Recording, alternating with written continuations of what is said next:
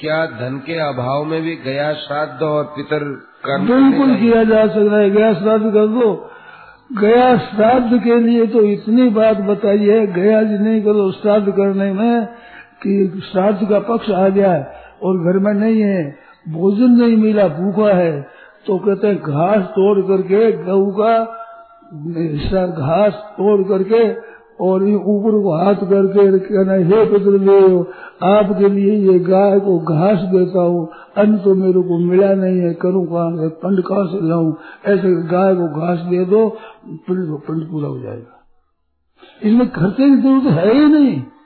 खर्चे की जरूरत तो आप लुगाइयों छोरियों के लिए लाखों रुपया खर्च करते हो और पिंड देने वाले पैसा नहीं पास में, ये कोई ईमानदारी है? धर्म पालन के पैसे की जरूरत नहीं, समय की जरूरत नहीं, विद्या की जरूरत नहीं, केवल नियत आपकी होनी चाहिए।